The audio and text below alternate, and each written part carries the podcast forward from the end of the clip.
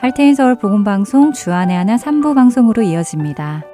주안의 하나 3부에서는 예수님 안에 거하며 사는 삶이 어떤 것인지 함께 알아가 보는 프로그램 포도나무와 가지 삶 속에서 나오는 묵상을 나누는 살며 생각하며 그리고 성경을 한 장씩 읽어 나가며 지혜를 나누는 시간인 레츠 리더 바이블이 준비되어 있습니다. 먼저 포도나무와 가지로 이어집니다.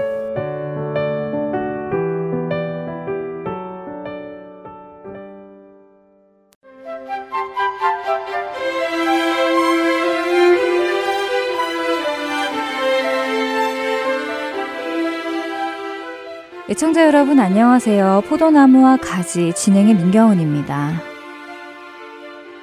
우리가 입으로는 하나님을 사랑한다고 고백하면서도 그 하나님을 사랑하는 모습이 삶 속에 나타나지 않는 것을 지난 시간에 나누었습니다. 사랑은 여기 있으니 우리가 하나님을 사랑한 것이 아니요. 하나님이 우리를 사랑하사 우리 죄를 속하기 위하여 화목 제물로 그 아들을 보내셨습니다. 요한일서 4장 10절의 말씀이지요. 하나님의 사랑에 대한 이 말씀이 아직 우리의 마음에 쏙 들어오지 못하는 이유, 그리고 우리가 아직 주님을 온전히 사랑하지 못하는 이유는 아마도 우리를 먼저 사랑하신 주님의 그 사랑을 아직 온전히 깨닫지 못하기 때문일 것이라고 지난 시간에 나누었는데요. 그렇다면 우리는 왜 자기 아들을 아끼지 않고 주신 그 사랑을 온전히 깨닫지 못할까요?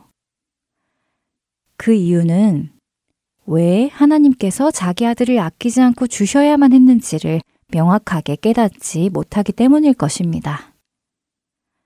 그렇다면 또 다른 질문을 할 수 있습니다. 하나님은 왜 자기 아들을 우리에게 주셔야만 했나요? 만일 여러분들이 교회를 다니고 예배를 드리고 성경 공부를 하신다면 여러분은 죄에 대하여 한 번쯤은 들어보셨을 것입니다. 죄로 인해 우리는 하나님과 분리되었고, 그 죄로 인해 우리는 육체적인 죽음을 맞이할 것이고, 그 죄로 인해 천국에 갈 수 없다는 것. 하지만 예수님으로 인해 그 죄가 용서함을 받았고, 하나님께로 갈 수 있다는 것을 익히 들어서 알고 계실 것입니다. 여러분 혹시 죽음의 공포를 경험해 본 적 있으신가요? 혹시 죽음 직전까지 가는 그런 경험을 해보셨는지요? 지난날의 인생이 주마등처럼 머릿속을 스쳐 지나가고, 아, 이제 나는 죽는구나 하는 그 죽음의 느낌을 겪어본 적 있으신지요? 교통사고나 건물사고, 자연재해 등과 같은 여러 사건, 사고에서 기적적으로 목숨을 건진 사람들의 이야기. 3개월 혹은 6개월의 시한부를 받았는데 기적적으로 병이 나아서 삶을 얻은 사람들. 그리고 사형장에서 죽음을 맞이하기 1분 전에 극적으로 사형이 취소되어서 목숨을 건졌다는 이야기 등 죽음의 문턱에서 살아온 사람들의 이야기가 많이 있습니다.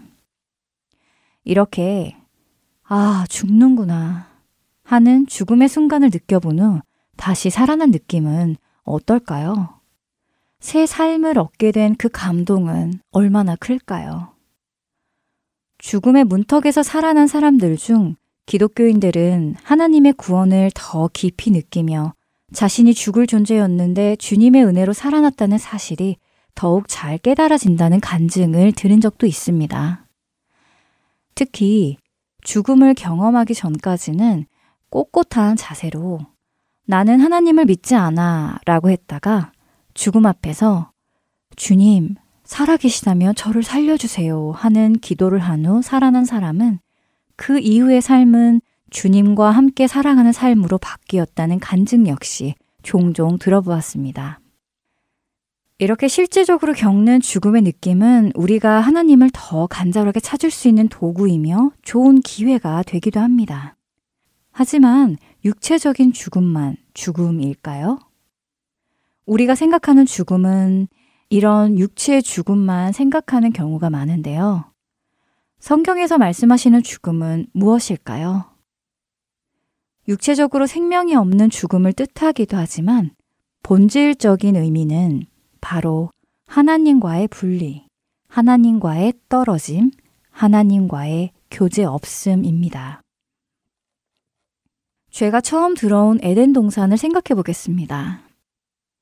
아담과 하와는 하나님과 같아지려는 교만함으로 주님의 말씀에 순종하지 않고 선악과를 따먹었지요. 그 결과 그들은 정령 죽으리라 라는 하나님의 말씀처럼 죽음을 경험합니다. 바로 하나님과의 끊어짐, 떨어짐, 하나님과의 분리가 된 것이지요. 더 이상 하나님과 함께 에덴 동산에서 살 수 없었습니다. 그들은 에덴 동산에서 쫓겨나서 죄된 육신의 몸으로 살게 되었지요. 자유롭게 하나님과 교제 나누었던 에덴 동산. 하나님이 곁에 있어도 살 수 있었던 에덴 동산. 하나님께 아무 때나 나아갈 수 있었던 에덴 동산에 살던 아담과 하와는 죄로 인해 하나님을 떠나게 되었습니다.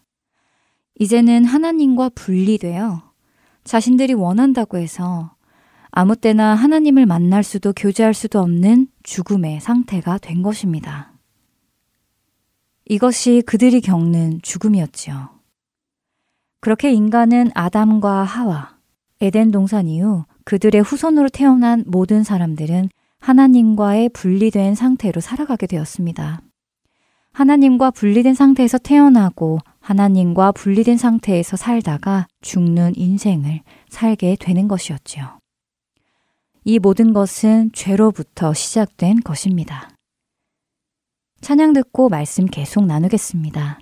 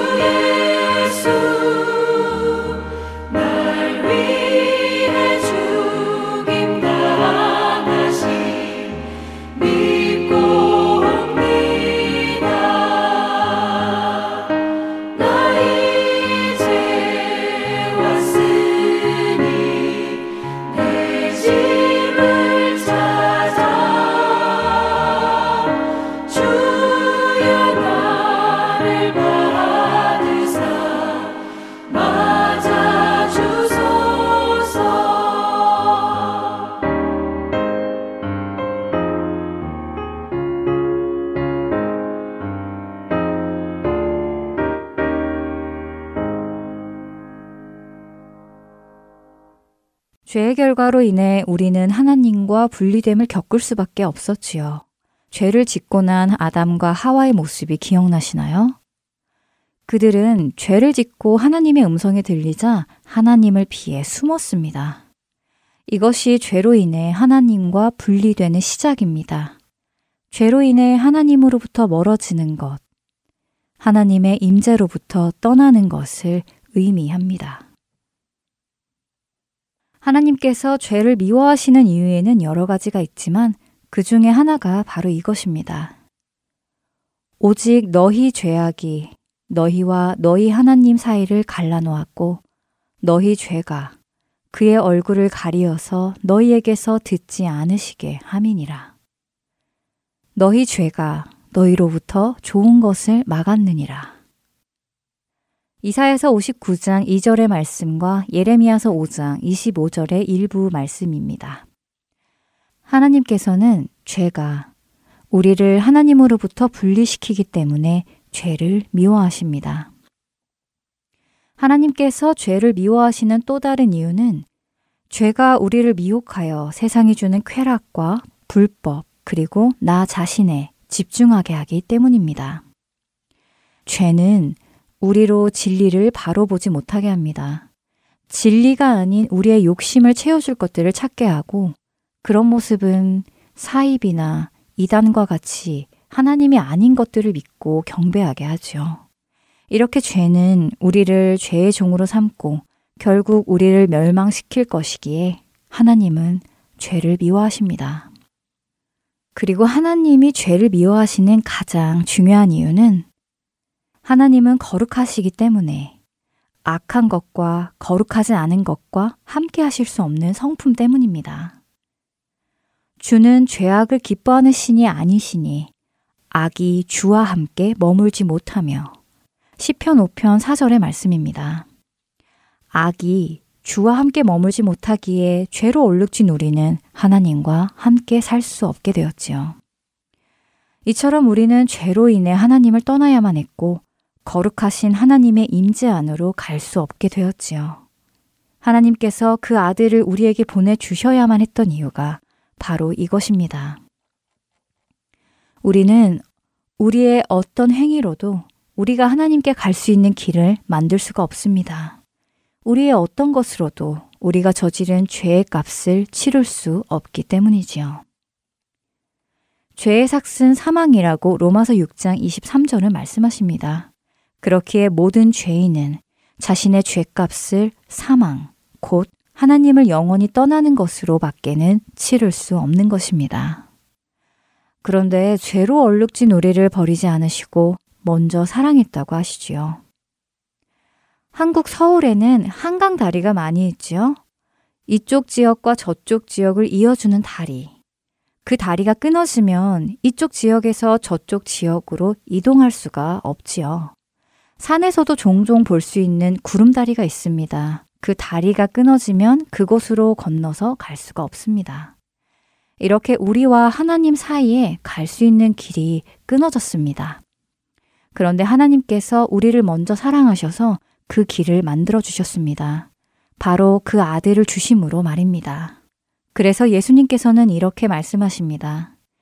예수께서 이르시되 내가 곧 길이요 진리요 생명이니 나로 말미암지 않고는 아버지께로 올 자가 없느니라. 요한복음 14장 6절에서 말씀하십니다. 하나님께서는 정말 죄를 미워하시고 싫어하십니다. 그런데도 그 죄를 여전히 끼고 살고 있는 우리를 포기하지 않으십니다. 그런 하나님의 사랑이 느껴지시나요? 우리의 허물과 죄를 용서하시기 위해 자신의 아들을 이 땅에 보내셔서 십자가를 지게 하셨고, 그로 인해 끊어진 그 관계를 화목하게 해주셨습니다. 우리를 회복시켜 주셨습니다. 이로 인해 우리는 죄로 인해 하나님을 피해 숨지 않아도 되고 회개하며 나아갈 수 있으며 지금도 언제 어디서나 하나님을 아버지로 부르며 그분과 교제를 나눌 수 있게 되었지요. 하지만 여전히 하나님의 사랑이 느껴지지 않는다고 해서 좌절하거나 낙담하지 않으시길 권면드립니다. 성도의 길은 하나님을 경험하며 하나님을 알아가는 길입니다. 나의 연약함과 모르겠음을 솔직하게 고백하며 도움을 요청하며 살아가는 삶입니다. 그리고 우리가 이렇게 하나님께 직접 도움을 요청할 수 있는 것도 예수님으로 인해 끊어진 그 길이 회복되었기 때문입니다. 사랑은 여기 있으니 우리가 하나님을 사랑한 것이 아니요. 하나님이 우리를 사랑하사 우리 죄를 속하기 위하여 화목 제물로 그 아들을 보내셨습니다. 요한일서 4장 10절의 말씀입니다. 예수님 안에 거하기 위해서는 나의 죄와 하나님의 사랑을 알아야 그분 안에 거할 수 있을 것입니다. 그리고 그 사랑은 형제 사랑으로 흘러갈 것입니다. 주께 날마다 나아가며 은혜를 깨닫는 우리가 되기를 소원합니다. 저는 다음 시간에 다시 뵙겠습니다. 포도나무와 가지 여기에서 마칩니다. 안녕히 계세요.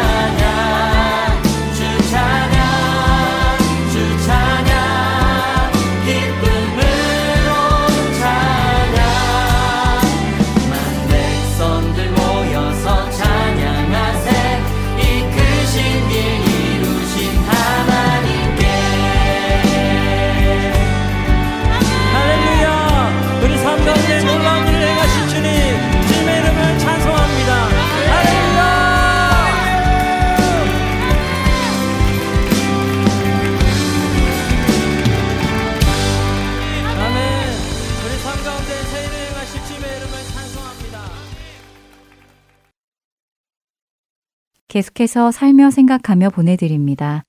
오늘은 시카고 봉사자 박영은 성도가 진행합니다.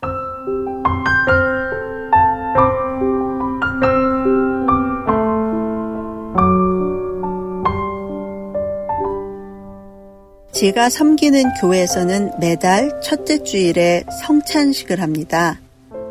매달 반복하는 성찬식인데도 성찬식 직전에 귓전에 울리는 유기진 장로님의 음성은 매번 처음 듣던 그 순간처럼 거룩한 불편함과 놀라움, 마음의 부담으로 다가옵니다. 유기진 장로님은 평양 산정현교회 유계준 장로님의 다섯째 아들로 순교를 결심하고 월남을 종용하는 아버지 곁을 마지막으로 떠난 자녀입니다. 월남 후에는 장기려 박사와 남한에서 의료 선교를 펼치셨고 이민 후에는 시카고 지역에서 북한 의료 선교회를 통해 두고 온 고향과 성도들을 향한 사랑을 펼치셨지요. 제가 장로님을 처음 만났을 때쯤엔 모든 공직에서 은퇴하시고 설립하신 재단을 통해 교회와 민족을 위한 일을 하는 후배들을 링컨길에 있는 홍콩 뷔페로 초대해서 맛있는 점심을 사주시면서 어떻게 돼가? 라고 물으시고는 눈과 귀와 온 신경을 기울여 대답을 듣는 것으로 마주 앉은 이들이 자신의 게으름을 반성하고 잘못된 지점을 발견하고 막연하던 일에 길을 찾게 만드신 후에 놀라운 기억력으로 말씀드렸던 세세한 부분까지 되풀이해서 축복 기도 해주시는 것으로 정신이 번쩍 들게 만들곤 하셨지요. 구순이 가까운 나이에도 무척 건강하셨는데 부엌 선반에서 물건을 꺼내려다 삐끗해서 넘어지신 후에 양로원에 들어가게 되셨고 매달 찾아가 뵐 때마다 급속히 정신이 흐려지셔서 곧잘 기억 속에 있던 다른 사람을 보는 듯 전혀 모르는 일화를 화제로 꺼내곤 하셨지요. 양로원 방문을 마치고 나올 때는 늘 인사말이 장로님 그렇게 좋아하는 교회에 가서 예배 드리시려면 잘 드시고 건강해지셔야 해요. 였습니다. 교회와 예배라는 말만 들어도 흐렸던 눈이 반짝반짝 빛나며, 음, 그러자고 하셨습니다. 양로원에 들어가신 지 1년여 지나 정신도 육체도 눈에 띄게 쇠약해지셨을 때 평양에서 오신 선교사님이 저희 교회에서 예배를 인도하시게 되었습니다.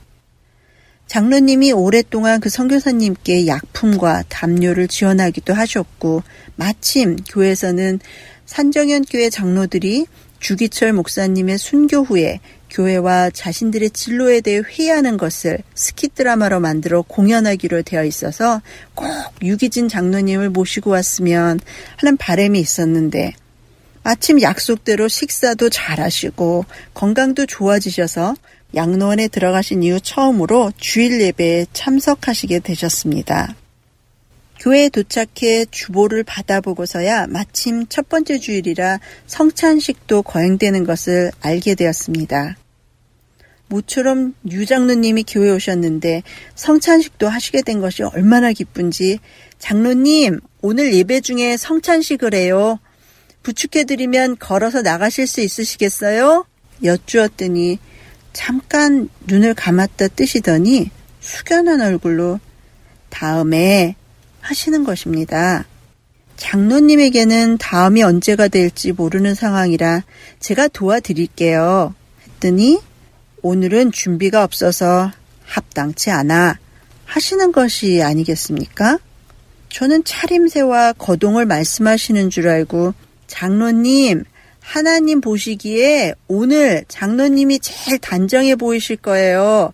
했더니 서리빨처럼 단호한 음성으로 어떻게 성찬식을 준비 없이 하나?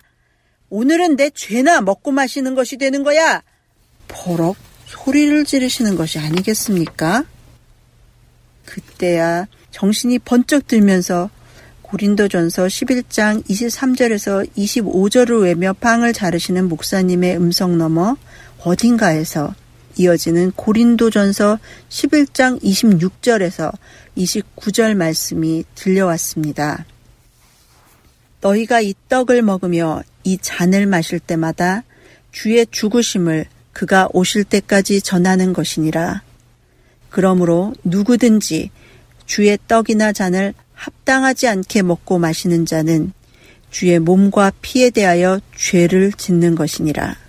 사람이 자기를 살피고 그 후에야 이 떡을 먹고 이 잔을 마실지니 주의 몸을 분별하지 못하고 먹고 마시는 자는 자기의 죄를 먹고 마시는 것이니라.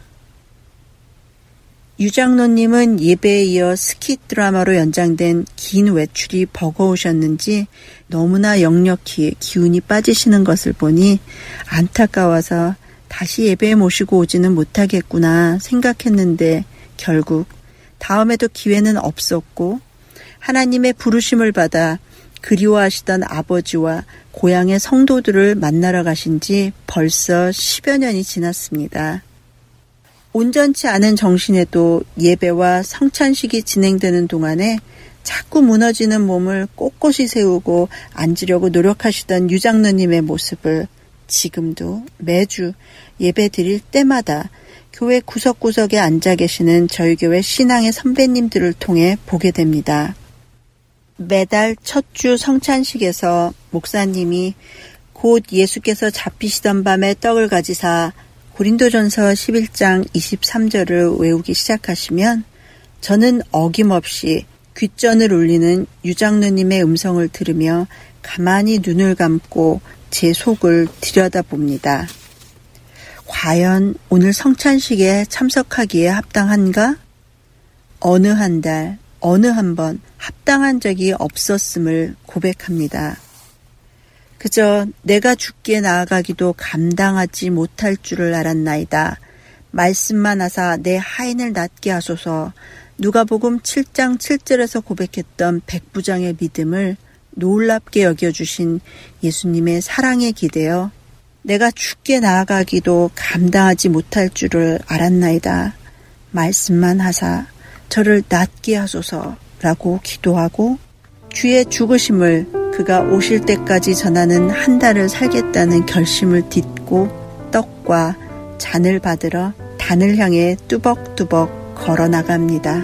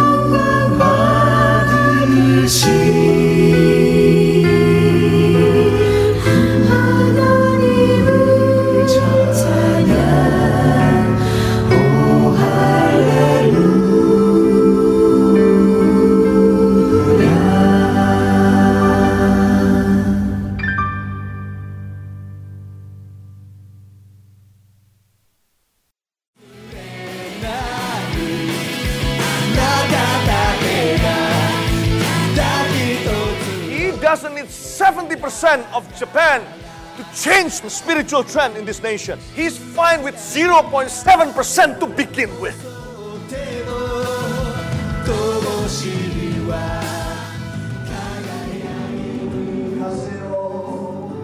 하나님을 향해 부르짖는 일본인들의 간절한 마음이 들리십니까? 크리스천 인구가 1%도 되지 않는 척박한 영적 사막 일본. 그 사막의 땅에도 복음의 씨앗이 뿌려져야 할 것입니다. 하트앤서울 복음 선교회에서는 이 일을 위하여 일본어 방송 CD를 제작하였습니다. 주위에 있는 일본인들에게 이 CD를 전하고 싶은 분들은 전화번호 602-866-8999로 연락 주시기 바랍니다.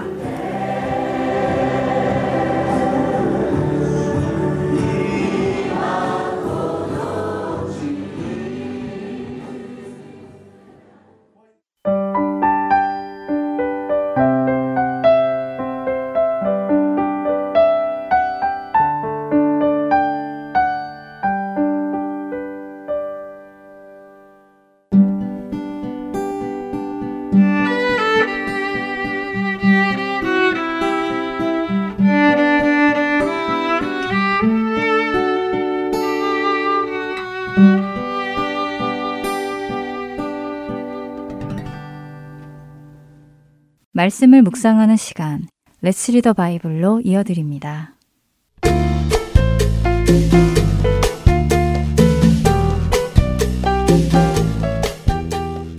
애청자 여러분 안녕하세요.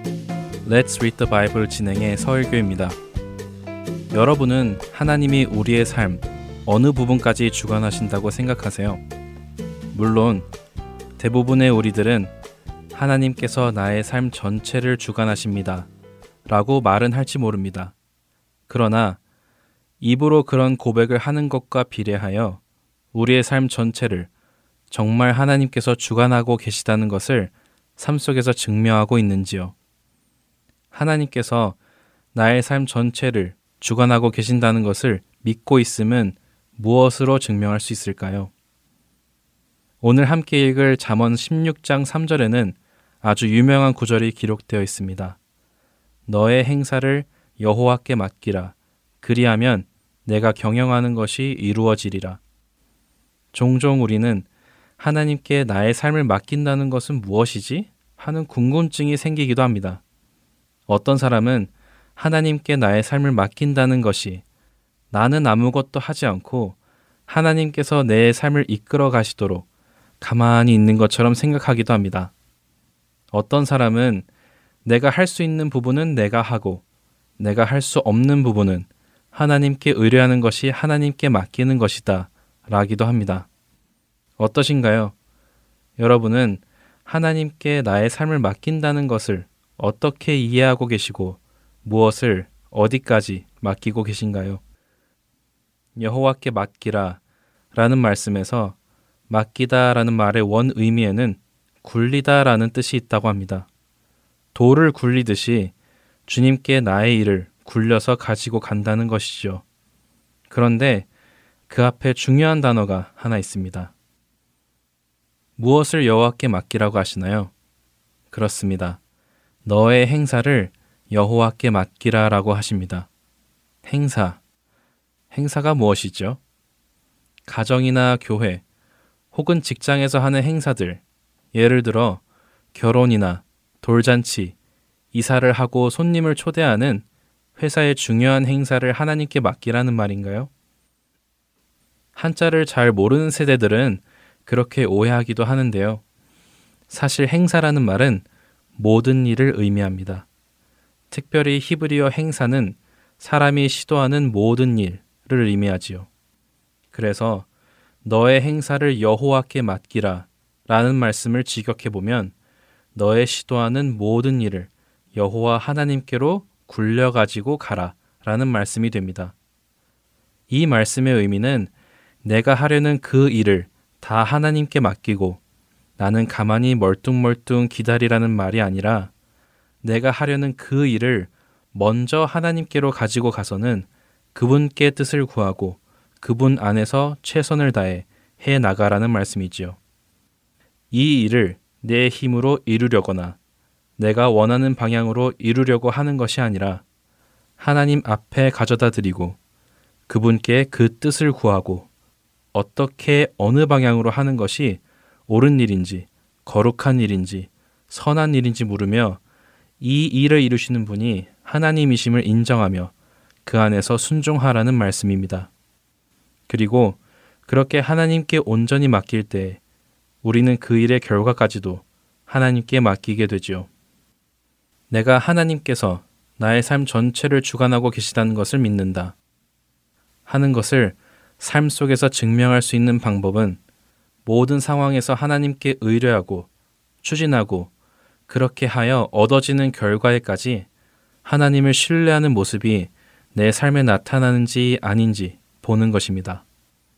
내가 추진한 그 일이 내가 원하는 방향으로 가지 않고 내가 원했던 결과를 가지고 오지 않는다 하더라도 불평하거나 낙심하지 않고 여전히 하나님을 신뢰하는 사람, 그 사람이 하나님의 주권을 온전히 인정하는 사람입니다. 하나님을 내 꿈을 이루는 데에 사용하려 들지 않는 우리가 되기를 바랍니다.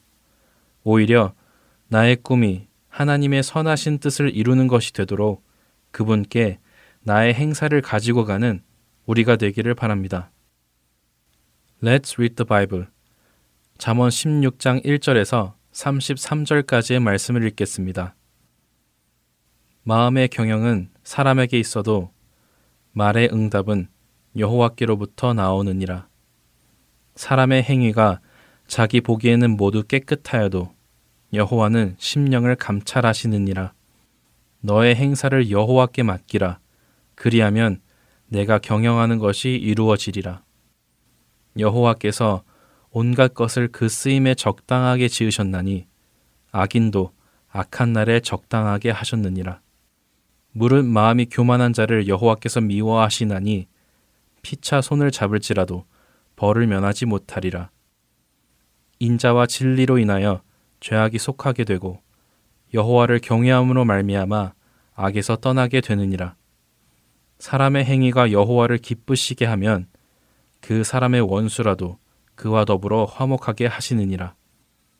적은 소득이 공의를 겸하면 많은 소득이 불의를 겸한 것보다 나으니라. 사람이 마음으로 자기 길을 계획할지라도 그의 걸음을 인도하시는 이는 여호와시니라. 하나님의 말씀이 왕의 입술에 있은즉 재판할 때에 그의 입이 그르치지 아니하리라. 공평한 저울과 접시 저울은 여호와의 것이요 주머니 속의 저울추도 다 그가 지으신 것이니라. 악을 행하는 것은 왕들이 미워할 바니 이는 그 보좌가 공의로 말미암아 굳게 섬이니라.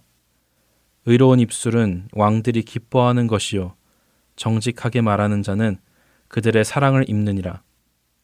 왕의 진노는 죽음의 사자들과 같아도 지혜로운 사람은 그것을 쉬게 하리라. 왕의 희색은 생명을 뜻하나니 그의 은택이 늦은 비를 내리는 구름과 같으니라.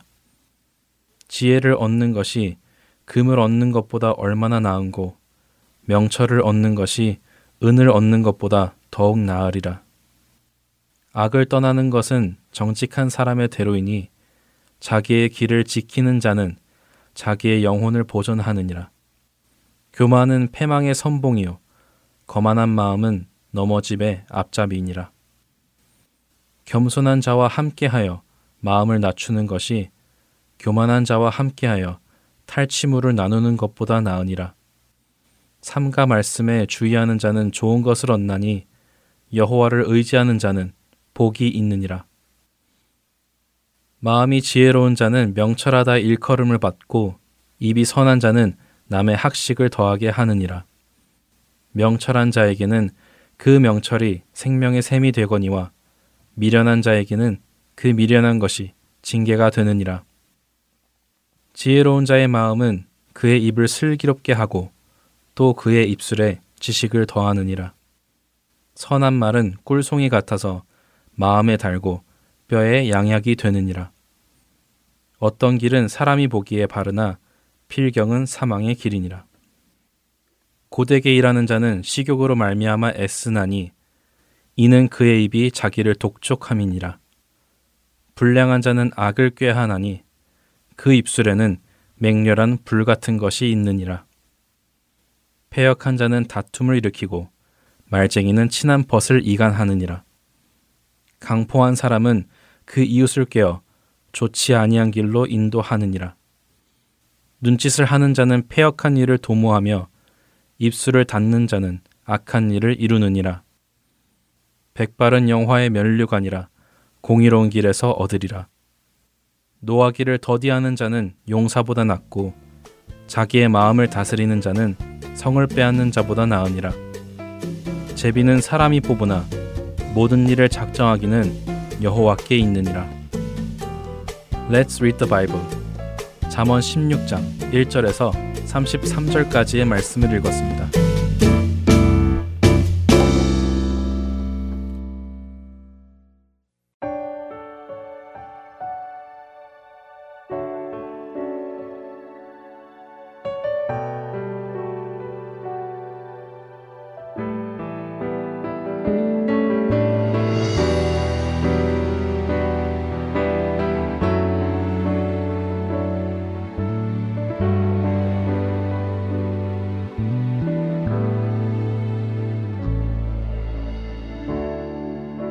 주님 손에 맡겨드리리. 나의 삶 주님께. 주님 손이 나의 삶 붙드네. 나주